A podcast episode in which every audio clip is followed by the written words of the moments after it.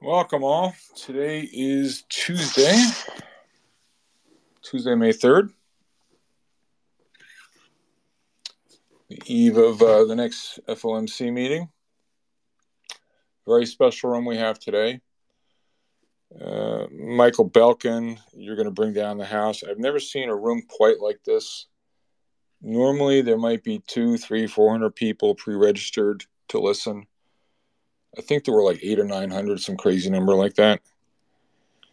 So, Michael, um, people want to hear you, not just because of your wonderful voice, but rumor has it you've had a good call on the market.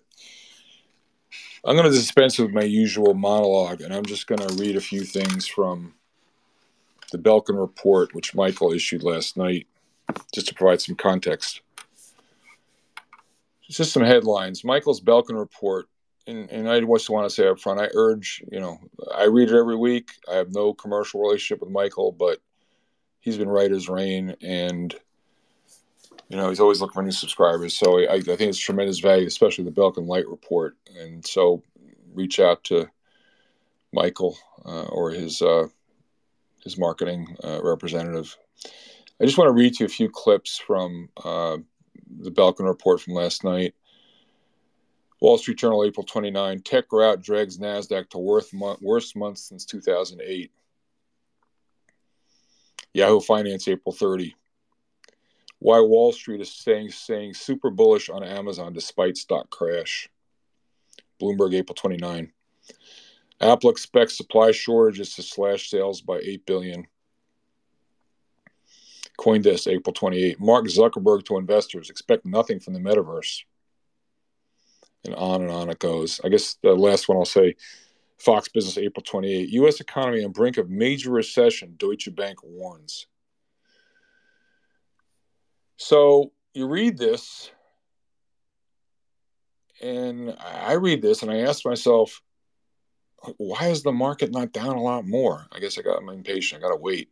But like, and I raised this question, I think, in the space the other day, as well as at the CMT conference last week. And my good friend John Roque is in the audience, the chart life in the second row, for those of you that don't know him.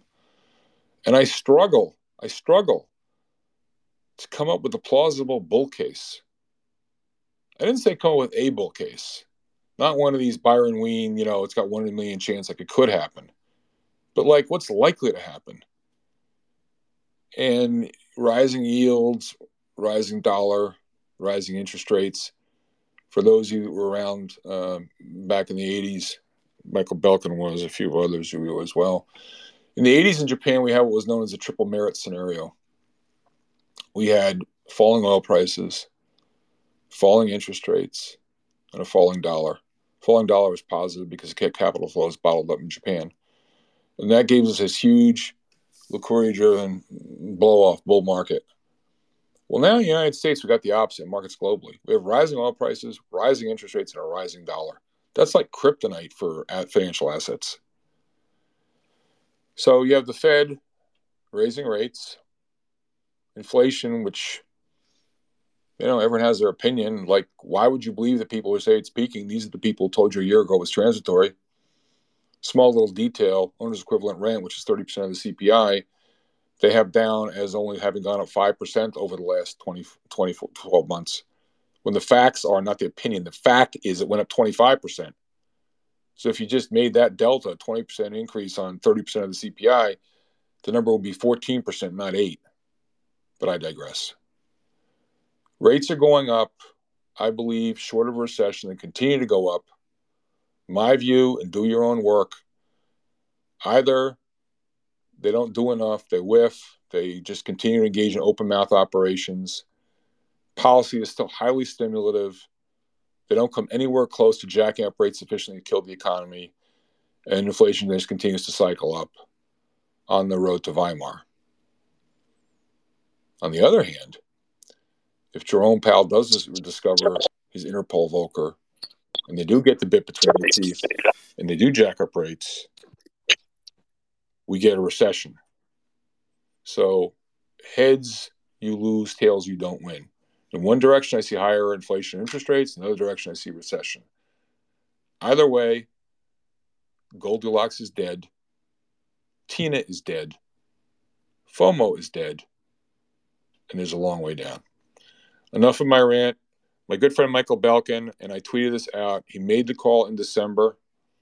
He's not one of these Johnny come latelys who just piled on and, you know, is now telling you we're in bear market territory because CME says, says so. He made the call in December. He was right for the right reasons. Here we are, May 3rd. And most remarkably, he went out and I don't know how Michael does this stuff, but he'll have to explain his secret sauce a little bit. It's not voodoo. He's got this crazy statistical Fourier analysis stuff. He's a serious guy. He's a Cal Berkeley statistics grad. He's like, you got to short the FANG stocks. This is like two, or three weeks ago. That was in the Belkin report. I'm like, really? Like, okay, Captain Cathie Wood's fine. The FANG stocks? Come on.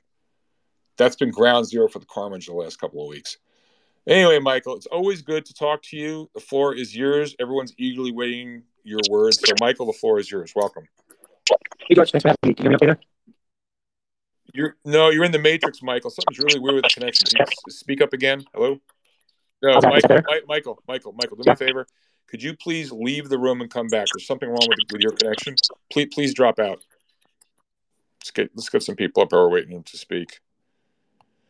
John Roque, Shrub, three aces. All you guys come on up while we're waiting for Michael to return. Hey, hey, hey, hey, John. Good to see you again. Long time, my friend. Um, while we're waiting for Michael to come up, uh, maybe just kind of, kind of updated thoughts. You you've had a really good call in the market. Uh, what are you thinking, John? Um, I think still think we're in a bear market. Um, I think it's slow. Uh, we broke kind of the Mendoza line of 4,200 on the S&P 500, and if uh, you're a baseball fan from way back, you'll know that Mario Mendoza was a very light hitting uh, infielder for nine years in the majors, and I think five of those nine years he hit less than 200, which is known as the Mendoza line. It's kind of a mark of futility uh, for major league players to hit below 200. Um, so we're below 4,200 uh, on the S&P, which is the equivalent of 200 for the major league hitter, and it's hard for me to get more encouraged without the S&P to go lower. I know that sounds ridiculous, but uh, big cap financials have acted poorly. Big cap tech has acted poorly. And uh, we have not been able to rally on any good news, and we have not been able to shrug off any bad news. And George, as you mentioned earlier, the dollar's very strong, and rates kind of got to my target of 3% across the curve from 2s through 30s. I was just going through 12 um, global yields using 10 years as my proxy 10 of 12 countries uh, have yields above their 2018 peaks. The only two countries that don't have them above 2018 peaks are Italy and the US. And the US is right there with the 3% figure. Um, but uh, you could Switzerland, Switzerland's yield is at its highest level since uh, April of 2014. Sweden at its highest level since June of 2014 uh, Australia at its highest level, I think, since October of 2014. So there are many yields around the globe using 10 years proxy that are higher than ours on a relative basis. I just think it's a matter of time before we get through this 3% target that I've had, and I think equities are going to continue to be challenged. John, um, what do you make of the daily price action where it seems like every rally gets sold? Does that speak to you? Well, it seems like Dikembe Mutombo or Hakeem Olajuwon are right there to kind of, you know, swat it back in your face. And I, when last I counted, I think there were eight intraday rallies today for the Dow of at least 50 basis points. I think it's your algo trading with my algo. And um, I don't think there's enough demand here. And I think that the, uh, the selling area is the equivalent of 4,200 on the S&P. Um, and I think that's uh, where we're going to continue to be uh, run into trouble, and maybe the S&P can stage a rally and get to near 4,300. But I think it'll be a sale there too. And John, everything's risk reward. Um, I know you're a big friend of the space, is a big friend of mine. But just if you could repeat for the viewers, maybe your updated view on when, when not if, but when the trapdoor opens. What do you think the downside is? Let's just speak in terms of soundbite indices, whether it's Nasdaq or the S and P. So I, think Nasdaq has risk to about 10,000. My thesis has been that most items will get back down to their post-COVID breakout level. Uh, so let's call it 10,000 uh, roughly uh, on Nasdaq, and let's call it, you know, 3,600 was my first target on the S&P, but uh, it's probably a little bit lower for the uh, for the breakout post COVID. Let's call it around 3,400, 3,450, somewhere in there. Um, I, am I'm, I'm wondering, however, if those figures are kind of um, becoming a little bit too popular. Now, I'm not trying to be an extra special wise guy here by saying that, but uh, I've seen a few people come out with those numbers. Not that they're copying and I'm not suggesting that at all. I'm just saying that everybody's kind of that I've seen of late is kind of coalescing on the downside to those levels, which might suggest to me that they're going to be um, a little bit too, uh, let's say, uh, ambitious with respect to being able to hold there. Maybe in order to break this, you got to get below those levels. But that's just something I was thinking about today. I don't have any real basis for saying it other than I'm trying to be uh, observant of what others uh, are looking for and just trying to see, you know, as um, as as uh, something that you know we, have heard over our careers. It's unlikely that most will be right. So I'm trying to figure out where I could be wrong. Thanks, John. Really appreciate it. And please, please uh, hang out here because uh, I'm sure we'll get a good dialogue going here with Michael. Okay. Michael Bell. Michael Bell. Michael Belkin. Are you back now? Are you back now? Hi. Can you hear me now? You're perfect. You're Michael. perfect, Go Michael. Go ahead. Okay. Hey, sorry about that. Technologically challenged here on the West Coast. Um, so uh, great introduction. Um, let me just like kind of set the stage and say like how, where are we, and how did we get here? So um, the the after COVID, um, the the U.S. government added five trillion dollars of fiscal stimulus, and the Federal Reserve added 4.5 trillion of monetary stimulus. That's how much its balance sheet expanded. so now you hear, you see these um, uh, little quotes from brokers out there saying, well, when the Fed starts raising interest rates, the stock market usually goes up until the third interest rate high. You know, you've seen those stories out there. Okay, no, this is this is an entirely different situation. The, the amount of stimulus that they pumped into here into the system is was so ginormous that there's really nothing to compare to. Like, I, it's always dangerous to say this time is different, but it's different fundamentally because of the amount of stimulus that they pumped in. Okay, so that's over. It's over and out. No more fiscal stimulus. I mean, there's a little bit dribs and drabs. The states are doing things. The Fed is finished QE and it's about to announce QT, quantitative tightening. So um, now they've they have as you alluded, George, they've you know open mouth operations. They've been talking this up for you know for weeks and months. You know they've been preparing everybody, and the forward interest rate markets have actually adjusted. So a lot of this is is reflected out in the uh, futures markets. You know, out distant maturities and stuff. Eurodollar futures have declined a lot and uh, et cetera. So there's a difference between the cash market and the futures market. But anyways, just you got to keep that in mind. Is saying we're coming out of a, stimulus bubble, pure and simple. It's not uh, it's not a conspiracy theory.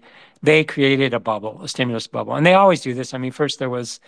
You know, the T, the Y2K bubble in 1999, they drove the market up, peaked in March 2000, and then went down for two years after that. Um, and there was a great op- there was a great rotation opportunity there where you could um, short tech and buy defensive stocks. Um, but uh, also, so then they created the housing bubble with extra stimulus. You know, 2007, 2006, and that peaked in 2007, and then the market went down. You know, both times the S&P down went 50% in those down cycles.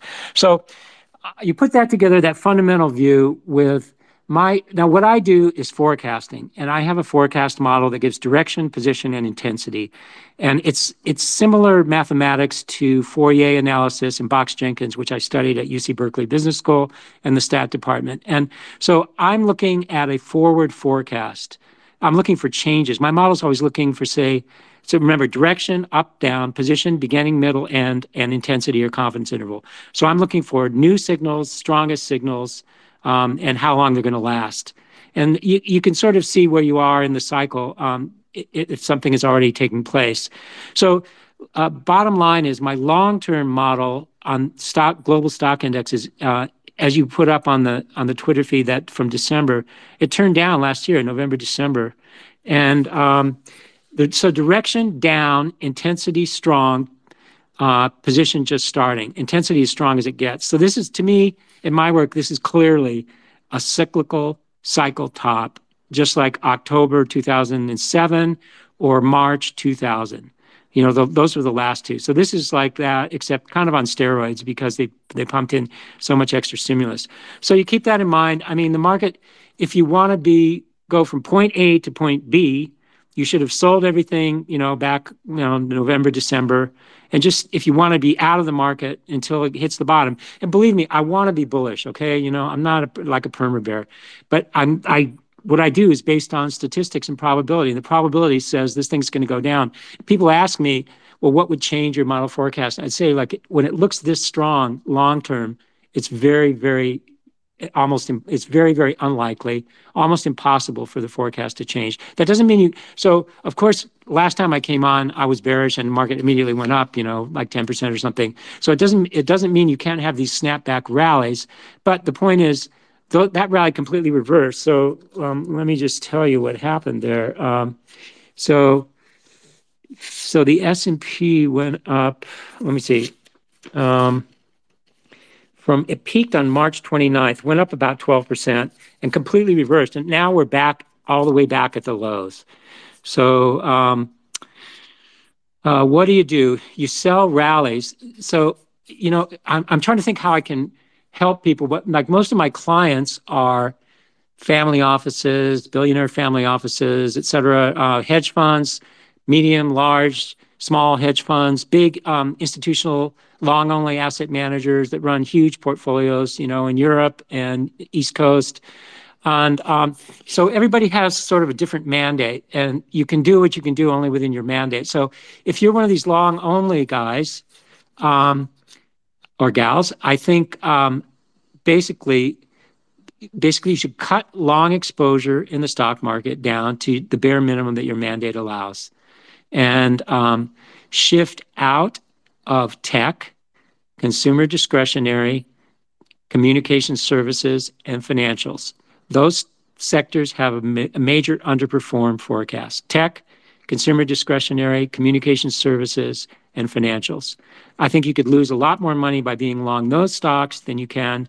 Uh, And so what do you do? I'm speaking to the long-only folks now, right? So people that can't really be short the market. So what do you do if you sell, if you shift, you know, reduce your um, your weighting in those sectors? What you do is shift into consumer staples, utilities, REITs, and healthcare.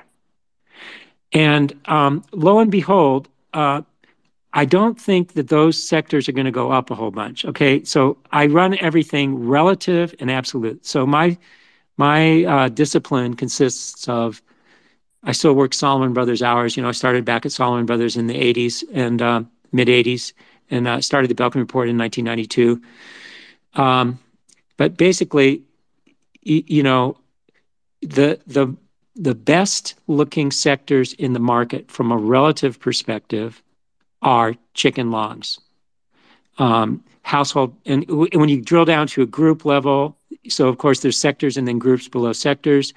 I get things like household products, Kimberly-Clark, beverages, you know, boring. I mean, these are not go-go momentum stocks by any stretch of the imagination. Personal products, Procter & Gamble.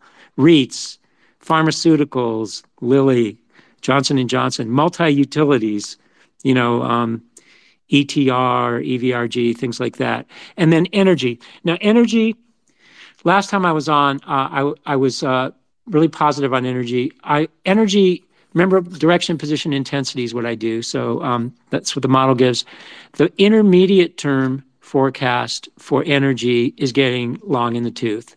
So energy to me is a hold. Energy stocks, you know, ExxonMobil and the energy um, things, uh, energy service, things like that. Um, Not so excited about energy anymore. It's it's still there as a long. I wouldn't go short energy by any stretch of the imagination, and the long-term signal is still there up. So I think energy will continue to surprise on the upside eventually, but intermediate term could be a little bit of a pullback at some point. Um, I would like to mention, if you're a fan of energy stocks, um, the best-looking thing right now is uh, MLP, multi-limited partnerships pipelines. So there's a there's a uh, ETF, AMLP, that's the symbol of it, Andrew, Michael, Larry, Paul, and it has an 8% dividend yield. Insane.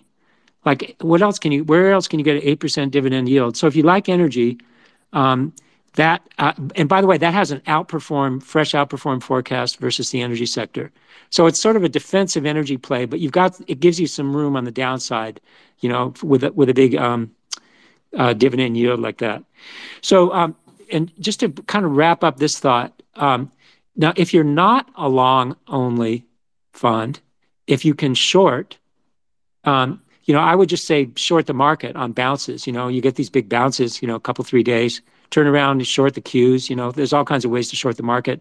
In my report, I give individual stocks that are shorts. Um, I don't want to get into that too heavily right here, but um, uh, there's a great long-short uh, trade setting up. And that would be short tech, long defensive. So nice market neutral thing. It's an alpha capture. I do this. Some of my clients are alpha capture funds. I'm a contributor, and I was I was number one in a in last quarter in uh, in the alpha capture fund client. They have 170 or so contributors, including sell-side bulge bracket funds like Goldman, as well as independent research guys like me. And um, so, and it's all completely market neutral. It's not, it has nothing to do with market goes up or goes down. It doesn't affect. It just has to do with what your longs, do your longs outperform the market and do your shorts underperform the market? So I think, um, moral of the story, if you can do things like that and you can get your head around, you know, pair trades, which is the original hedge fund idea, right? You're supposed to be uh, long stocks that go up and short stocks that go down. So um, a way to do that with ETFs is long XL. So the things that the the ETFs that want to outperform are staples, that's XLP, utilities, that's XLU, um, real estate, that's XLRE, and energy, XLE, and healthcare, XLV. So those five want to outperform. And you can kind of pick and mix and match between those and then be short tech, consumer discretionary communication services, and financials. And those are XLK is tech, XLY is consumer discretionary, XLC is communication services, that's Facebook, things like that. And um, uh, then XLF is financials. And just to give you an idea of what's happened, I just kind of fleshed this out before I came on here. Um, let me see. Uh, where are you? Um, uh, So the tech stocks, can you still hear me there? I haven't heard any any feedback. You still there? You're good. You're good. You're good. Okay. Okay. Let me just tell you what's happened to flesh this idea out. So Netflix peaked last October. It's down 70%. 70%. Facebook, get that October. Uh, September, Facebook, down 44%. Amazon, July, down 33%. This is with the S&P down 10%, right? Or it's down 12. As of today, the S&P is down 12. So these these FANG stocks, my report last week was called FANG. It's up there on the Twitter feed, FANG from the penthouse to the outhouse. So um, Apple is only down as much as the S&P. Apple's down 12%. Microsoft is down 18%. Um, Google, whatever the Alphabet's now it's called, down 21%, peaked last November. Tesla peaked last November, down 26%. Um, NVIDIA peaked last November, down 41%. AMD peaked last November, down 41%. So what I'm saying is there's great uh, there's great um, opportunities on the short side in the market. And these are non-consensus shorts. These have been at the top of my sell list and short list, you know, for months and months. So it's worked.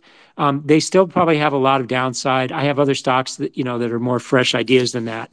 But FANG is still a major short for me. There's an ETF, there's some ETFs for FANG. You can suss that out. Um, semiconductors, really vulnerable. So that's uh, as NVIDIA, AMD, Micron, Marvell, MRVL, things like that. Shorts, major shorts, computers, uh, you know, Dell, things like that. Storage technology, that's in that group. Communication equipment, Juniper, uh, Software. Now, those have been clobbered. It's further along memory direction, position intensity. Position is not early for software, that's for sure, but a lot of those stocks have a lot more downside.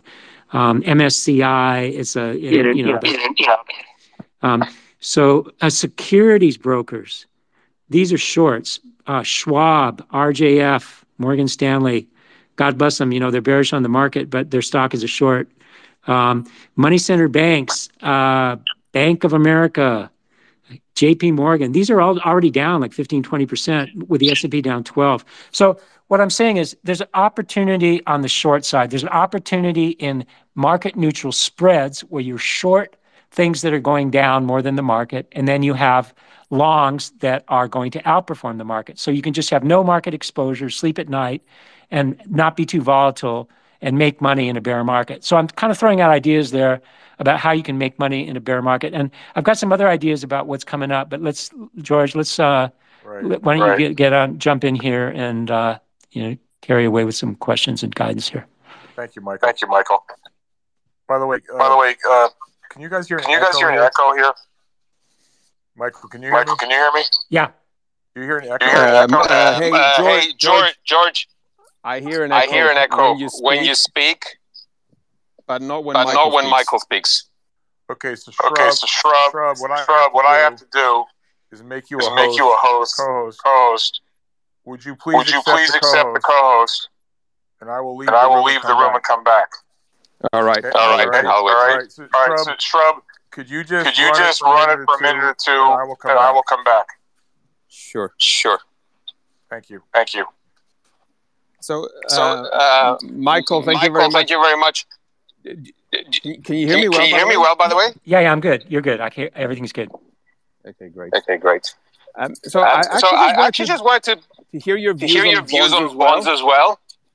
Because you've touched on the equity side and the sub-sectors. But what do you think But what do you think about the bonds and the dollar here as well? Hey, good question. That was exactly what I wanted to start talking about. Okay. So um, I was short, the model was short bonds for a long time, you know. So um, the bond, the TLT T-bond ETF, long bond ETF, peaked on August 4th, 2020. That's 18 months ago. And it's down Um, 30% since then. Um, it With a few zigs and zags, uh, It more recently, it's down 24% since December 21st. So That's like five months. In the last five months, it's down 24%. And what I'd like to compare that to is 1987. So 1987 is when I started my career. I was I was one year into my career at Salomon Brothers. So just to take a step back, I came out of the UC Berkeley Business School. Uh, uh, I was recruited uh, by, uh, I was flown back to New York by First Boston. Larry Fink, who's now head of BlackRock, of course, he was just a bond, a mortgage bond trader at First Boston in those days. Um, I managed, uh, I had an interview also with Laszlo Birinyi at Salomon Brothers, and he hired me on the spot. So I went, I, and actually, funny thing is Larry Fink ended up blowing up. No offense, but he he had his mortgage bond position when it blew up. And so it wouldn't have been a good good place to go anyways. He ended up leaving First Boston not long after that, I believe. So, um, anyways, I'd been at Salomon to get back to the point, for about a year in 1987. and I remember that the bonds sold off. So Greenspan came in, he was a new Fed chairman, started raising interest rates, and the bonds sold off by 24%. The same exact thing that's happened this year since December 21st. So In the the, 30-year T-bond fell by 24% from March 4th, 1987 to October 19th, 1987. And Got that date, October 19th? So Bonds collapsed until the day of the crash. And then there was a huge bond market rally. And they, did, they went down 24% in, what's that, like five months. So what we've had now is a very similar thing. And I've been waiting. So I'm looking forward to, I'm I'm looking at the forward forecast for bonds, and I see the potential for a panic, just like in 1987, a panic asset allocation shift out of stocks into bonds. Now, we're not there yet. So don't go out and go buy don't go out and you know issue a buy order for TLT you know right now. you need to wait. I remember what I do is look at forecasts and I can see these things approaching. It's a little bit like being in a boat approaching the dock and you know you're still maybe a quarter mile away you don't want to step off the boat into the water until you get to the boat to the dock right so that's how these forecasts you can see these things approaching you just want to wait till you get to the dock so but i see it approaching and um, just to put that in perspective we could be setting up like 1987 and never nothing's ever exactly like anything else. Don't get me wrong i hate overlaying one chart with another chart and expecting the same exact thing to happen. But um, we have a, a similar situation where they're withdrawing stimulus. The stock market is just pregnant with speculation. Um, every you know whereas in where sentiment might be getting uh, somewhat bearish um, it's not anything compared to what could happen where there's panic selling. So margin debt is is uh, is declining. Um, so we could be approaching a major inflection point where asset allocation funds, and just to put flesh that out a little idea, we had. I can talk about this now because they're not i'm not working for the sell side. You know i worked for the sell side I know what you have to do. So we had a major pension fund client. It was general motors basically. And um, i knew the guy who ran, ran it. You know he was a friend and a, a, a, we, we had a pretty good relationship back then. But th- they basically sold all their stocks and go- going into the up to the 87 crash. And it paralyzed our trading floor was like completely com- convulsed. You know i mean he dumped such a huge portfolio. We, we weren't getting uh, you know, execution orders back. Nobody knew what was going on. It was just a mess. You, you know, if you remember, if you were back in the market in '87, the volatility was just so high, and everything. There were it was before the uh, you know computerized trading. There were dot machines and stuff, but it was it wasn't the same as today. Anyways, um, there was this huge shift out of stocks into bonds, and uh, Tudor Jones, uh, believe it or not, he made more money. I've heard him say this being long bonds in the crash than he did being short stocks. He said that. That's a quote from him. And he he's on the tape today saying he wouldn't touch bonds or stocks. He's so bearish. I think he might have forgotten or he's not, you know, he hasn't seen he doesn't see the similarities between now and then. But I do. So long story short, I, I would be I would be hesitant to be short bonds at this point. I'm looking for a bottom in bonds, a panic out of stocks, major asset allocation trade where some huge institution pulls the plug on their on their equity market exposure, shifts it all into government bonds, and you get this major cataclysmic convulsion, high volatility move uh, where stocks crash and bonds go up big. Michael, this, Michael, Michael, hold on, Michael, hold on, hold on, hold on.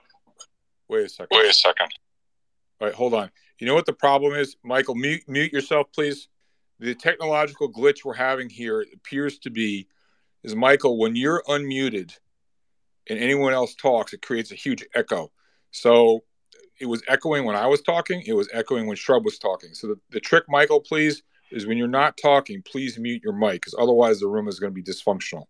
Um, okay, so Shrub, did you uh, want to have a response to Michael or any thoughts you wanted to share? yeah, just, just two thoughts actually. Just on the the similarity between 87 and this one. Um, uh, you know, I put the charts in there of previous bear market tops. They every time they break this 30 week moving average that uh, Stan Weinstein was talking about, and the same thing happened here. And it usually happens when people are really long, levered long, and suddenly you have the technical break, and it just keeps going down. So that's one similarity as well. Um, the second interesting aspect, what you said about the bonds uh, versus equities. Um, we've been having much more outflows in bonds all year versus equities. We haven't had many outflows. So maybe what you're saying does make sense for an 87 type response that if there is an equity crash and people are actually underweight bonds, maybe we could have a bond rally as well. That, that's kind of my two cents based on yeah, your experience. Shrub, Shrub, I would just say, I mean, you've been you've been ace on these uh, flow things. I just find it remarkable. I mean, if memory serves me correct, with like 19, 20 billion a couple weeks ago, then 13 billion, then a billion. We've only had like what 30, 35 billion of outflows, and that's after a trillion plus of inflows. I mean, doesn't it seem like the ice? I mean, it, this could break. It wouldn't take much. I mean, doesn't it seem very dangerous to you, Shrub? Oh yeah, absolutely. I mean, the, the door is uh, becoming smaller. And I think one very, very important milestone happened today when Tiger Global reported uh, down 44% on the year. Um, so you can tell that these big boys are hurting. And if they're hurting that much, it means the smaller guys are must be blowing up as well. So, um, so yeah, I, I, I think we're probably at the stage where tech investors are praying for a for a bounce, but it could be a protracted uh, uh, tech bear market because until you get all those outflows out, it's going to take a while. Hundred percent, hundred percent, and and again, I mean, Shrub, you I still remember the conversations a couple Saturdays ago or whatever. You and I were almost laughing. We're talking about the bond market and whatever. I just think I, I really struggle to come up with a bull case for the market. And look, there's no guarantees in life. Everything is risk reward. And, and, and so let me put that into a question, Michael. When you answer the question, unmute yourself, obviously, but please, when you're done with the answer, please mute yourself. So, Michael, um, you know, life is not linear. You have to, as I say, trade the market you have, not the one you want. And the opportunity set varies. Sometimes the ball is as big as a grapefruit and you want to swing it like really hard because it's a really high conviction setup. You could be wrong. And then there are times when, yeah, it looks okay, but you don't want to bet so much. So it's clear you're negative. We got that. But on a scale of one to 10, 10 being most negative, one was 10 being most conviction, one being least conviction. In your career, having seen these, knowing the way the models work, cycles work, is your conviction level a 10 or a 1 or somewhere in the middle, Michael? Nine. So I'd say, yeah, that the number that springs to mind is nine, 90%. Um, can you hear me now? Hello? You, yeah, we hear you fine. Yeah, we hear you fine. Okay. All right, good. I just want to make sure. Um, right. And so it's as well as the bonds almost setting up, not quite. Remember, like we're, I see something coming. It's not like technical analysis where the chart ends today. I'm looking, I'm always looking at a forecast. Now, the other thing that feeds into this that we haven't talked about yet is volatility. So the forecast for volatility goes up. And if you're not, I mean, if you've lived through bear markets, you you you understand this that the percentage bands expand. So the daily, if you plot daily percentage changes of a stock index in a bull market, it would be kind of a small horizontal range, you know, up half percent. Maybe a big move is 1% up or down. Most of the time, it just kind of inches up on low, low percentage changes. Um, in a bear market, the band expands like a megaphone. So you get big, you get 3% up days, 5% down days, 2% up days, down, then, then down three, down four, down seven, then up six. So you get these crazy market swings, and it's very difficult to keep your bearings. It's almost like being.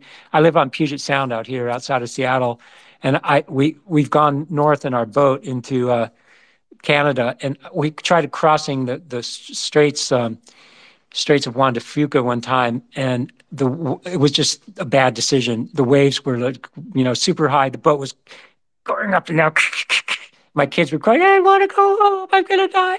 So, anyways, that's how that reminds me of these swings in the market where it's, it's difficult to keep your bearings because when it goes down, like say you get a 3% down day, 4% down day, you say, oh God, it's the end of the world. I got to short, sell everything short in the hole. Then it bounces up in your face, up 5% the next day, and then up 2% after that. And then you go, oh God, I got to cover my shorts. Now, oh, it's over. Oh, finally, the market's bottomed. Now I can go long again. And then it goes down 7% the next day. So it's, it's, if you're just paying attention to the short term high volatility swings, you're going to get leveled. So you have to like do the opposite of what, um, what comes naturally to me is to be bearish at the bottom and bullish at the top. I mean, just emotionally as a human being. I, I don't know if everybody else, else is like that, but as a contrarian, you should be, when you feel like saying, um, you know, it's up two days in a row. Oh, good, it's bottomed. That's the time to go short. Put out the shorts. So back to the confidence level, yeah, yeah I'd say like short rallies, big time. And the VIX is like the key to this. Okay, so long-term forecast for the VIX is up, and it hasn't moved that much yet. It's kind of at the top of the range where it's been over the last year or so. But this that ain't nothing yet. I mean, if we get uh, you know a major high volatility sell-off the VIX is going to soar. The VXX, which is a terrible thing to be long, but it's going to go up double or triple. Um, but and option volatilities which are still, well, they're getting on the expensive side now. They were very cheap a while back. They're going to be completely unaffordable. So options will be, um, you know, they'll be very difficult to trade. But the point is, you got to steel yourself in a bear market for volatility. It's just really, really difficult. And like last time, you know, I came on, I was bearish, the market went up. I got, you know, people complain, oh, you're wrong, you know, the market goes up. And here we are back at, a, you know, we're below the level of there. So the right thing to do was to short heavily into rallies. Real simple, so simple kind of thing to remember. Bull market, buy the dips. Bear market, short the rallies. Michael, that's Michael, great. that's great. Please meet yourself, Michael. Um, please meet yourself. Um, so, Mike, Michael, by the way, are you using? I'm not a technology person, but people have been messaging me. Are you using an extra microphone or something on your device, Michael? No. Okay, so question, uh, and this is actually a good catch. Someone uh, writes to me. Um, last time Michael said his model showed big downside would be happening around the May timeframe. Can you follow up on that for me? Thanks. So, yeah, I seem to recall that you're right because you were like, don't shorten the whole yada yada. May it looks like it's setting up. So my question, I guess, is, and again, roadmaps are not infallible, but the idea that you thought May would be a time for big down, is that still the way it looks to you? Absolutely. Yeah. So we've brought, we are, if you look at a chart of the indexes, they're all back to their lows, right around their lows. NASDAQ's a little bit lower from the, the, the March lows. Um, the Russell 2000 is broken significantly below its March lows. And a lot of these stocks I mentioned, they're way below, you know, so like the, the generals, Amazon, Facebook, all these kind of things, uh, NVIDIA, AMD, they're, they're leading the market lower. Yeah. So, um, I think there's the high probability of a high volatility market collapse. And again, I, I would I would love to be bullish. Okay, I love I love when things you know setting up for a rally. It's just not setting up for that right now. It's it is setting up for a major decline. Like you said, there's only been 35 billion or so of outflows. Um, the uh, the margin debt has been decreasing for about four or five months now, and um, uh, uh, your the other speaker mentioned Tiger Global. So they're down 44, 45% on the year after being down 7% yeah, last year. So they're down, you know, they've lost 50% on $100 billion if that's, you know, they ran $100 billion at the end of the year. Um, so the question becomes what happens to funds that are down that much and who don't do anything about it? And I'm not trying to pick on them. You know, it's no fun being, you know, being down. And don't get me wrong, I, I, hate picking on people in the hole. It's a, it's a horrible thing to do, but you just have to be objective about this. Brokers start blowing out positions for hedge funds when they're down big because they're worried about getting paid back. So if they're still running a leveraged book, and of course, Tiger Global is probably just the tip of the iceberg. Um, of course, it's a big tip, you know, 100 billion. There's not that many hedge funds like that. But um, anybody else that's kind of following in their footsteps, and of course, the hedge fund mafia, as I call them, um, they go, they have breakfast meetings together. They're in the same stocks. They all have the, this group think, you know, and uh, not everyone, but there's a core group of hedge funds that probably have the same sort of positions. Uh, um, so what I would say to look for a, a sign of a market bottom would be um, complete liquidation of, say, some of these hedge funds that are down big. They just either voluntarily they just say, "I'm giving up," you know, I'm closing everything down, or you know, Goldman Morgan pulls the plug on them and they just blow out. And that's where you get stocks. If you haven't lived through this movie before, when a when a broker starts blowing out your stocks, they don't wait for like a better price. You know, it's like out at whatever the market, whatever the bid is, hit it with you know you know millions of shares at a time.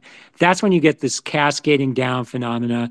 And that can so I, I my ideal scenario would be we get something like that in the next month really trades off get a major major decline gets down the 200 week average for the nasdaq is down about 18% from here.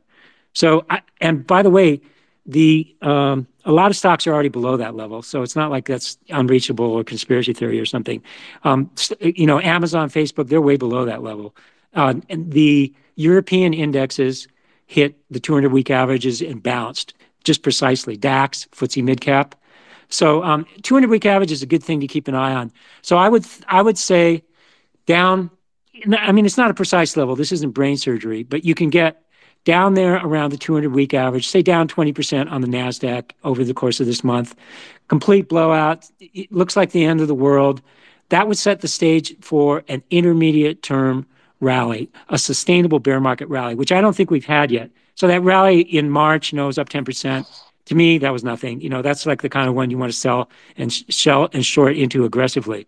Um, a more bear markets can be very tricky, and you don't want to stay short through a 30 or 40% rally, right? And of course, you can have a 30 or 40% rally. When things go down 40%, you can have a 40 or 50%. A 30% rally is just a partial recovery. But that's what you want to look out for if you're short. So, um, I don't want to get too cute here and too precise, and nobody knows exactly what's going to happen, but my ideal scenario would be, I have a high confidence we're headed down soon, this month. Nasdaq should reach its 200-week average. There's signs of distress, Um, you know, major asset allocation shift out of stocks into bonds. Stocks crash. Looks like the end of the world, outflows all over the place. That might be um, set the stage. Not yet. I'm looking out. We're certainly not there yet, don't get me wrong. Maybe out in four to six weeks sometime, then perhaps we get a sustainable bear market rally recovery that lasts for a few months into the summer. That, again, that's might be a little bit too cute, but that's, that's the general thing I'm looking for. Thank you, Michael. Please mute. Thank you, Michael. Please mute yourself. Please mute yourself. Yeah. All right, so we've got a bunch of smart cookies up here. Um, so let's go. First, we're gonna go to Michael Kantrowitz, and then followed by Mark Newman, followed by Deer Point. Michael, good to see you, my friend. Michael Kantrowitz, hello to Michael Belkin. And Michael Belkin, please stay muted when you're not talking because your mic is somehow radioactive. Michael Kantrowitz, good to see you. Hey, good to see you, and uh, nice to meet you, Michael. Um, heard a lot of great things about you from George, and glad uh, you're here today. Uh, so I had a two-part question, I guess. Um, you said your conviction's a nine out of 10. I'm curious, you know, you always kind of want to ask yourself, where could I be wrong, or what is there something you have in mind that's not making it a 10 out of 10 besides just, you know, there's no guarantees? And then the second one, if this plays out as you as, you know, generally you're you're forecasting, what what do you think a catalyst is for a bottom in the market? Uh, And then lastly, I guess it's a three-part question: If you could kind of give us any color on what's driving the forecasts to the extent, you know, not giving away the secret sauce, but just just to give us an idea of, you know, what are the metrics you're looking at? Is it fundamental? Is it technical? Is it policy? Is it all of it or something else? Thanks. Okay, uh, can you hear me now? Yeah? Hello, you got me? Can you hear me? We got you. We got you. Okay. um, Okay, nine out of 10, well, that's 90% probability. uh, That's, you know, it doesn't get much higher than that in my world. Um, and in terms of what makes the model work, okay, so you say, uh, what could change? Uh, you know, what, how could I be wrong? That's always a good thing to keep in mind because you don't want to be, you know, cast in concrete and be dragged out, you know, in a sarcophagus. Um, it would, as I mentioned before, it's the long-term signal that's down. So the long-term signal is using monthly data. So I, what my model does is it has a 12-period forward forecast using monthly data, that's 12 next 12 months, so next year. So the model says the next year, at least, is going to be down with no turning point in sight. And based on, you know, this is as strong as it gets. That's all I can say. I don't, this only compares to, you know, late 2007 down or uh, early 2000 down or up 2002 or up 2009 March. So these long-term signals, they they don't, they set up infrequently, and when they do set up, I've just learned to pay attention to them, you know? So, and it's, you you don't want to get too cute and try to, you know, trade again. Yeah, it's down, but it could bounce up. You know, well, that was like my former boss. Stanley Shopkorn, just to give you an idea, he was head of equities at um, at Salomon Brothers, and um, I, I, was uh, I started out in market analysis with Laszlo Birinyi. I ended up I was a quant, so I was a resource person for a lot of different people at Salomon, including Kaufman, Bob Salomon. Um, I wasn't really part of their unit, but I would be kind of drafted in to do research uh, publications for them to you know to flesh out the quantitative side of it. Um, Rob Arnott was another guy I worked with at Salomon. Anyways, last couple of years I was there, I developed this model, and I and I came in at the end of 1989, beginning of 1990, and I said, Stanley, I pounded on the conference room table, wooden table. Nas the the Nikkei is going down. George knows me from those days. I was saying, this is it. It's over. George started this out, you know, this presentation with talking about the the three merits of Japan, how everything was was fantastic. And then it all came unglued. So this is also comparable to that. And that, um, just to get back to the point, uh, I, I, was I faced opposition all the way down. So the short Stanley and the other there were two other traders in there, and and they were um, th- we were running the uh, equity macro proprietary trading on the equity side of Salomon Brothers. Same thing Meriwether was doing on the bond side. We were doing on the equity side with less capital because it was more of a bond house than the equity house. But I remember getting just getting pushback all the time. Was Stanley, well, it's gone down so much. I gotta, want to take some profits and then put them on. It's gonna, it's gonna rally. You know, the other traders, well, it's gonna. How do we know it's going down? It's gonna. So I was, and I, I just look at the model forecast. I said, come on, it's going down. Don't sell the rallies. Don't, don't cover them. Go. To, it's going down. It's going down. So I have the same kind of basically same sort of um, certainty probability level as I did back then. And uh, okay, what you asked about the model. So it turns out everything I do is based on rates of change. So I studied Fourier. The mathematics behind Fourier are scary. Like if you, you know, I was in the stat department at Cal, and it was all there were no other uh, business school people. I was in the business school. There were no business school people except for me. They were all physics and, and engineering people. So Fourier is a cyclical thing. It shows turning points. And um, my model is not exactly Fourier, but I learned the mathematics behind Fourier and also Box Jenkins ARIMA. So that's autoregressive integrated moving average. That's what the, um, the US government uses to seasonally adjust all the economic data that you get. So I, I cut my teeth on that stuff and I learned I took the mathematics that I learned from studying those things and I developed my own model that's based on rates of change. So it turns out my aha moment back way back when, 30 something years ago, was rates of change are not random.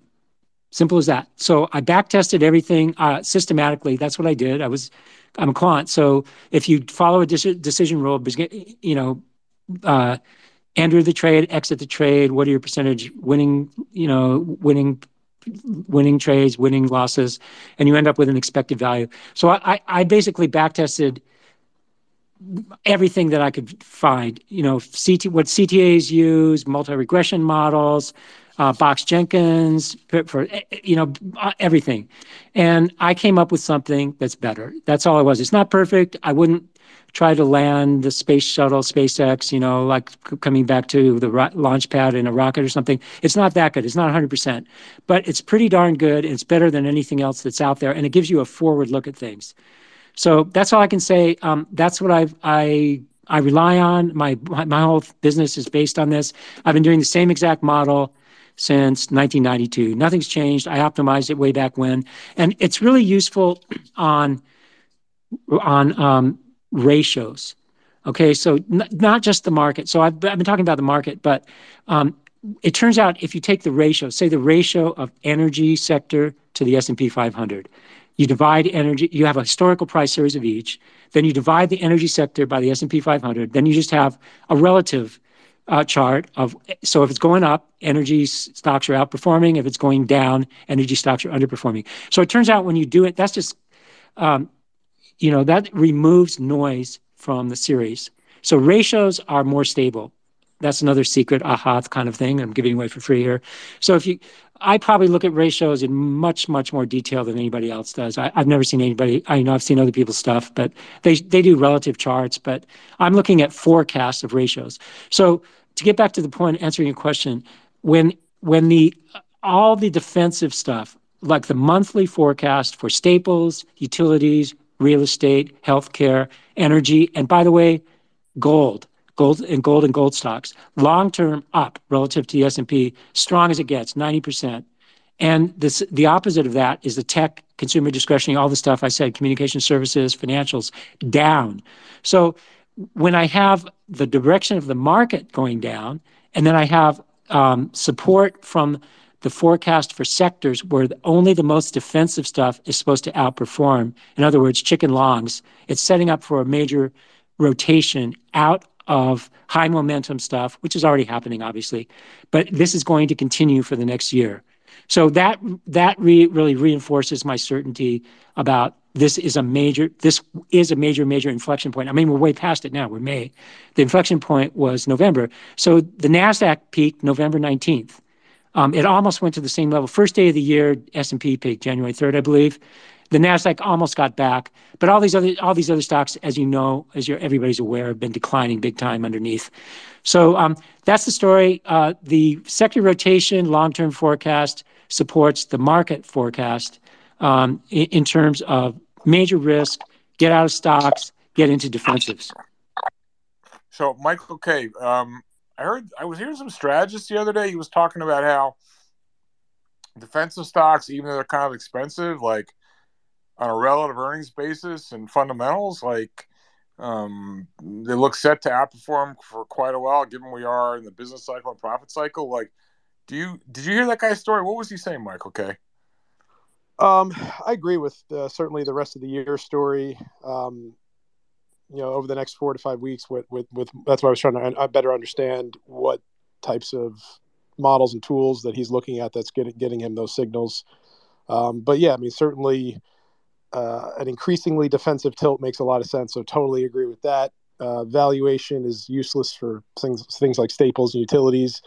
Their relative performance lines up with market uh, risk metrics, which if we're all right in terms of the direction we're talking about, those risk metrics like credit spreads are going to continue to widen. So yeah, no, I'm definitely, I would say, very much in agreement. Um, I, am always curious to hear how others kind of get to their conclusions. Um, certainly sounds like we do things a, a little differently, but um, I'm sure there's some, I'm sure there's some overlap. You still there, George? My apologies. Thank you, okay. Mike. Yeah, I forgot to unmute. So I just want to I just want to reset the room. We're here with Michael Belkin, the Belkin Report. Um, I've known Michael thirty some odd years from his days at Salomon Brothers. He's had more than his fair share of ridiculous calls, uh, particularly calling crashes. I don't know anybody that does it better. I'm not trying to strike fear in people's hearts, but listen to Michael and understand where the guy understand his track record he's got credit in my view. Um, it's like that old those old EF Hutton commercials when Michael Belkin speaks, I listen. So I think we all need to take heed of what Michael's saying. He ha- he's had this call now since the turn of the year, so he didn't just come on to this in the last couple of weeks. Uh, I have no commercial affiliation with Michael. However, I do want to mention that he does offer a stripped down version of his work. Uh, if you go to at Hyperporn, that's at H Y P E R P O R at Hyperporn. Um, they will take care of you. He's offering a uh, again his, his, his product is a he offers a, a stripped down version at a mere fraction of the cost of the institutional product, and for a limited time offer only, uh, he's offering a special discount for anyone who's listening to this broadcast, twenty percent off. Anyone who wants to subscribe in the next couple days. Um, so please uh, go to at Hyperporn, H Y P E R P O R N and if you're interested in subscribing, uh, they will help you there uh, at that Twitter at that Twitter address. The other commercial thing I want to say: this room is unbelievable. You guys are unbelievable. Um, I see so many friends in here. People, I, a lot of you I didn't know months ago. Many of you I did, but you've really all. This has made a fantastic room. We got something really special here. We have the best speakers, the best content, the best moderation, the smartest audience we really have a community here, and it's just staggering. And you guys have been heard me plugging away for World Central Kitchen the last few weeks. Many of you, most of you, have given generously. I'm happy to report the other day for any of you guys that weren't in the room, it was completely electric what occurred on Saturday. Uh, we had a couple tremendous leadership gifts. uh, Alexander from Switzerland stepped up with a fifty thousand dollar challenge, a matching pledge, and that really put the thing into overdrive. I think we started Saturday with I don't know sixty three thousand or something like that, and we raised I don't know thirty five thousand in the room on uh, Saturday, and that doesn't include the matches from uh, Alexander. I think we're at 103 right now. If you throw his matches in, throw another 20 on 25 on top of that, or 22 on top of that, we're probably at 125. Anyway, that's all a long way of saying you guys are fantastic. Also, Alexander, like I want to make this guy pay. I want you guys to help with the squeeze on him. He pledged 50,000 in a match so far. And Carol, if she comes up here, she can speak to the numbers and also tell you what's going on. But roughly speaking, um, I think so far we've we've put up 22 against this pledge of 50. So if we can put up another 28, it's going to cost him 28. So 28 and 28 is 56. You add that on top of the 125 that we're at right now, we'll be over 180 thousand dollars.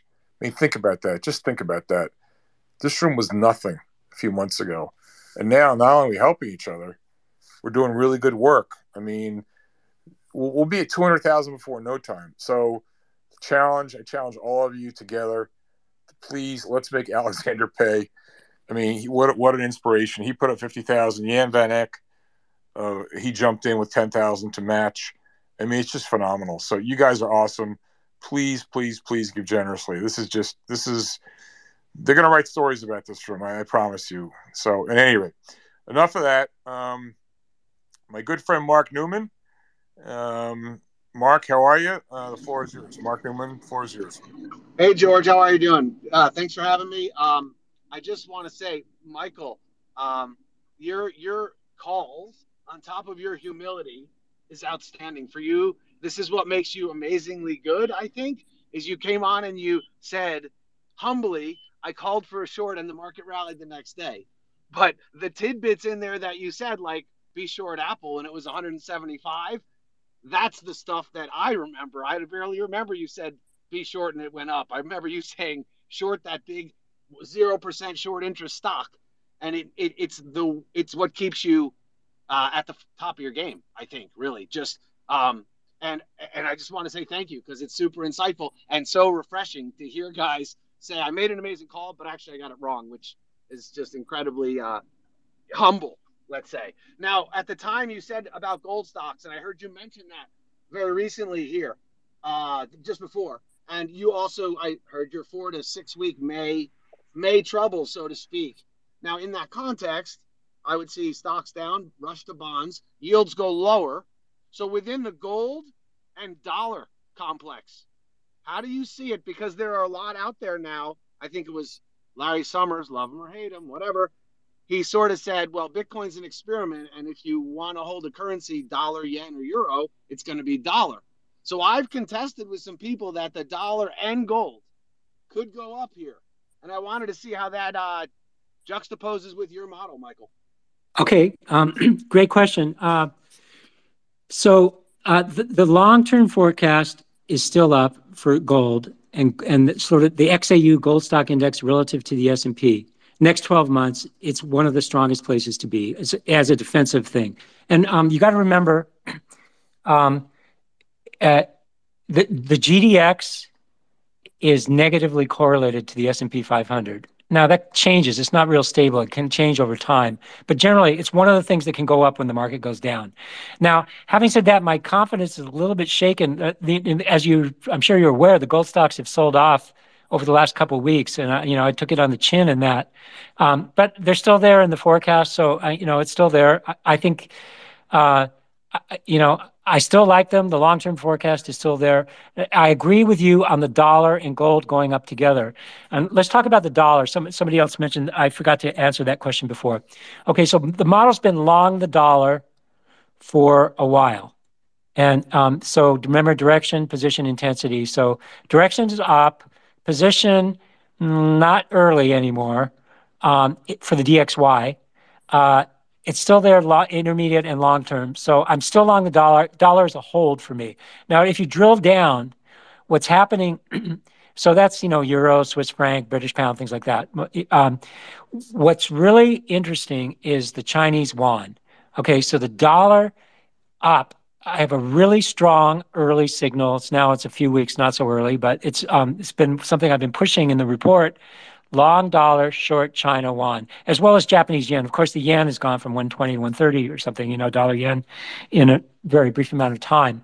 So um, uh, I'm still long dollar yen, short yen, long dollar. Um, and that has obviously major implications for Japan. Remember, Japan has been in the in a mess for forever, no inflation, and they keep doing QE forever. And uh, all of a sudden, you know, Japan might have reached the end of the limits of mo- modern monetary theory. You know, um, so uh, Japan looks really perilous to me. Um, I think the yen could keep weaken, weakening.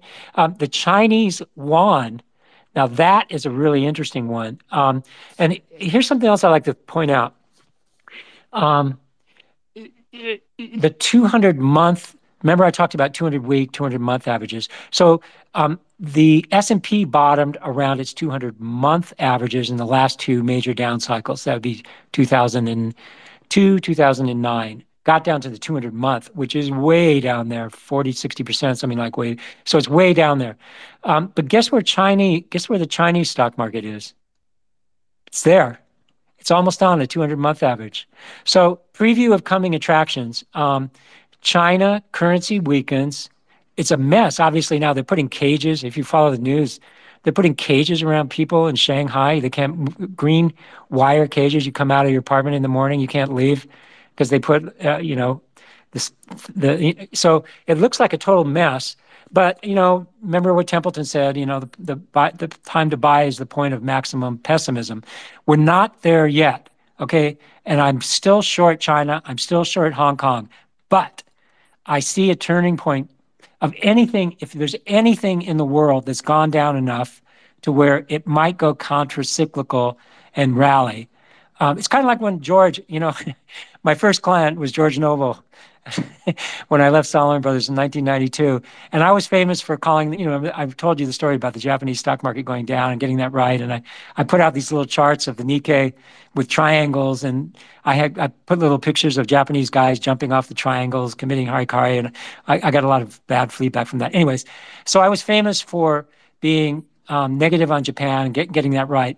So when I went up, I left Salomon beginning of 1992. I drive up to Boston to see George with my huge desktop PC. I didn't. It was before the, I even had a laptop, and I'm carrying this thing up the up the you know ladder up the elevator to their office, and I give this presentation to George saying.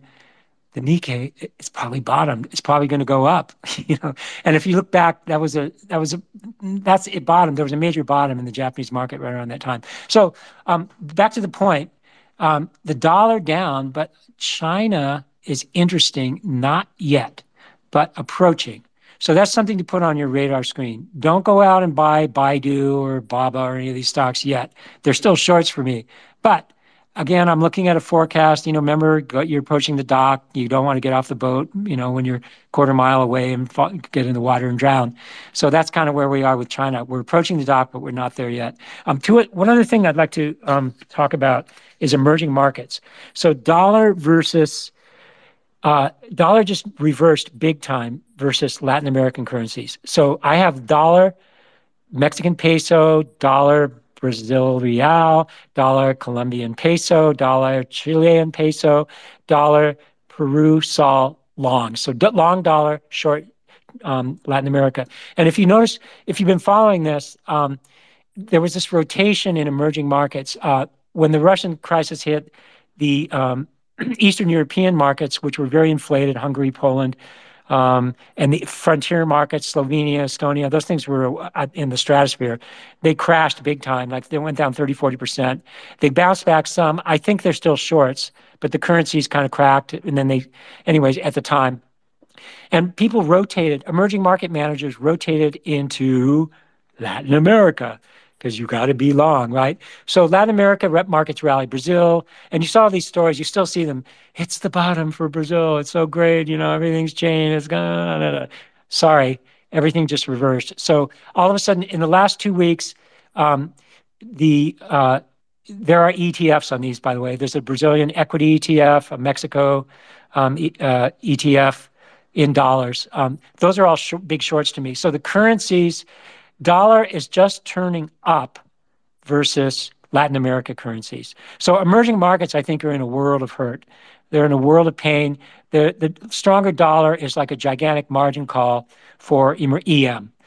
Bad news you know, and of course China is the biggest EM, so that kind of contradicts what I was saying.